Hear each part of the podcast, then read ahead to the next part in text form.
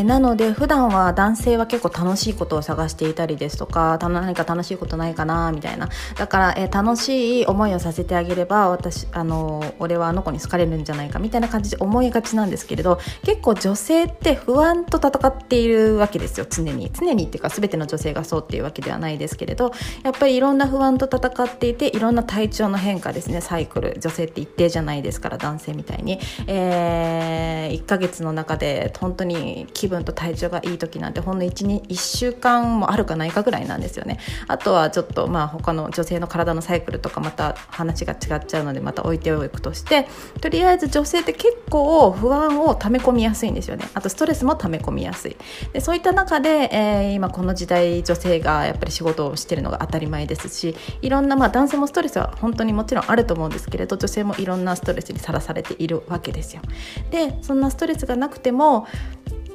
えー、いろんな愚痴とかって必ず一つは、えー、出てくると思うんですよね掘り下げてくれれば。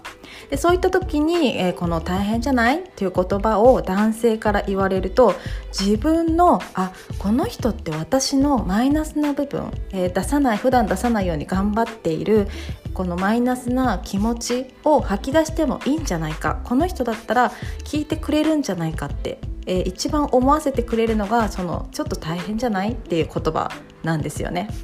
でそれでまあ男性はちょっと悩みがあったら相談してねとかそういったことも結構言うと思うんですけれど悩みがあったら相談してねって言われると少し距離があるんですよ。大変じゃないっていう言葉よりも。何て言うのかな。あありがとうございますって思うんですよね。あのなんか何かあったらすぐ言ってくださいとか何かあったらあの何でもするんで悩み相談してねみたいな言葉って結構男性言ってくれると思うんですけれどちょっと遠慮しちゃうんですよね。うん、でもまたまだそそんなに近い距離じゃないしとかまだ付き合ってるわけでもないしとかでまた次会った時にお話うまくお話できるかどうかわからないしみたいなそんな感じちょっとあの女性ってワンクッションそこで置いちゃうのがその相談してねみたいな言葉なんですけれど、えー、この「大変じゃない?」っていう言葉ってすごくうまい言葉だなって私は思って、まあ、その女性と結構ある程度コミュニケーションができている場所でしか言えないことではあるんですけれど、えー、もし気になっている女性と少し会話ができるとか、えー、そういった状況になったら、えー、まずですね女性の、え何かしら何でも何でもいいんで聞くんですよ。えー、なんとかちゃんって、えー、兄弟いるの？とか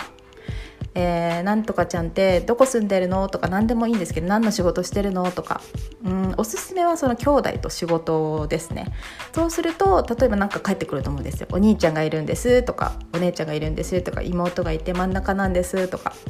でそういった時にあと何とかの仕事してるんですとか。でそういった時にあのー、あ長男長男じゃない長女なんだね、えー、でも長女ってさ大変じゃない？とか言うわけですよ。で、ま、例え真ん中だったとしても「え真ん中の真ん中なんだね」って「真ん中ってさ大変じゃない？一番下って大変じゃない？そのお仕事って結構大変じゃない？みたいな感じで返すんですよね。何でもいいので。であの、まあ全然兄弟に不満を持っていない女性私ちょっと個人的に兄弟がいないのでわからないんですが何かしら不満を持っている兄弟にですね兄弟に対して何かしら不満を持っている女性って少なくはないと思うんですよね。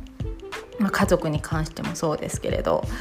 なのでそこで、えー、そうなんですよ大変なんですよ」とか「そうなんですこのお仕事本当に大変なんですよ」みたいな反応が取れればかなり成功と思ってくれて大丈夫だと思います。それで、えー、よくですね女性と何話していいか分かんないとか女性のリードするやり方が分からないとか女性の会話の時にどうやって、えー、自分を魅力的に見せたら分かんないっていう男性って結構いらっしゃるんですけど、えー、その答えとしてですねもうもう本当に言ってしまうと、えー、その必要は何にもないです。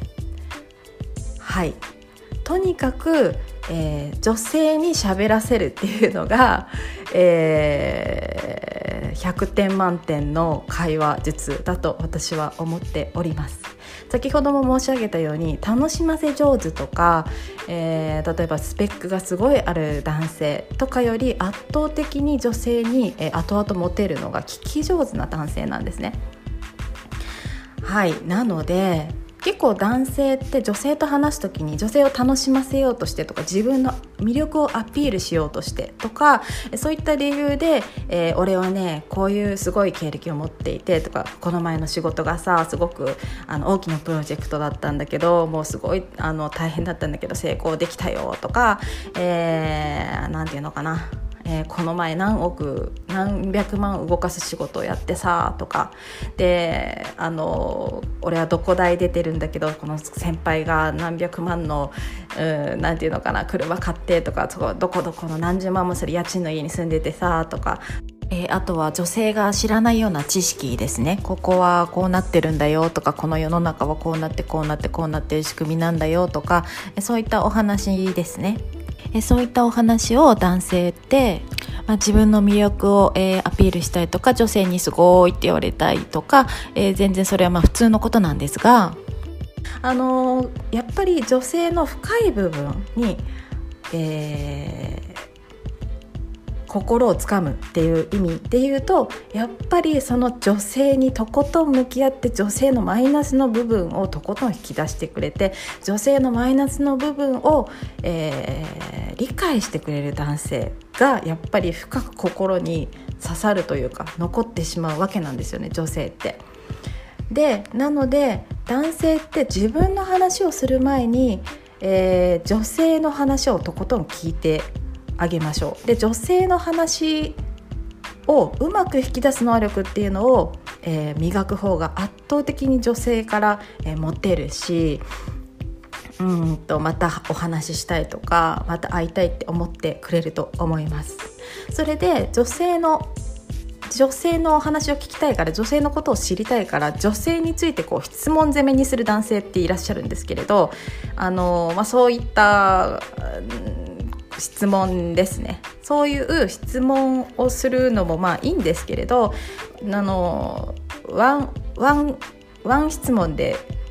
一言で終わっちゃう質問とかってよくあるじゃないですか。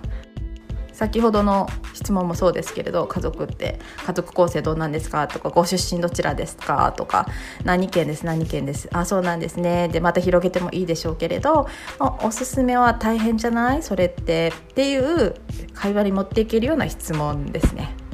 女性が抱えているマイナスの部分ですねそれを引き出しやすいような質問を投げてくれると女性から愚痴を引き出しえー、聞き出すことができたら、えー、もう男性の価値と、えー、価値というかもうすごくいい兆候だと思ってくれて大丈夫ですで男性って結構女性の愚痴を聞くのは好きじゃないんでしょうけれどその分女性の心を開いてあげるっていうのが、えー、すごく女性にとって響くんですね。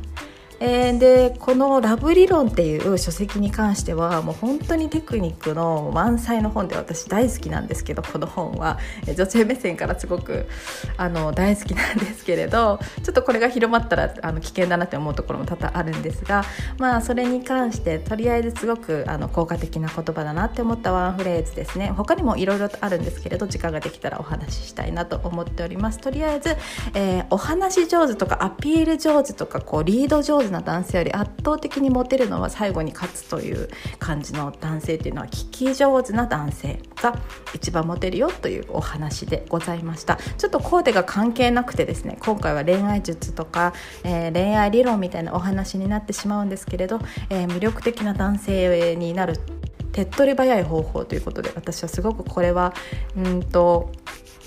あのいい方法だなと思ったのでシェアさせていただきました。ありがとうございました。失礼いたします。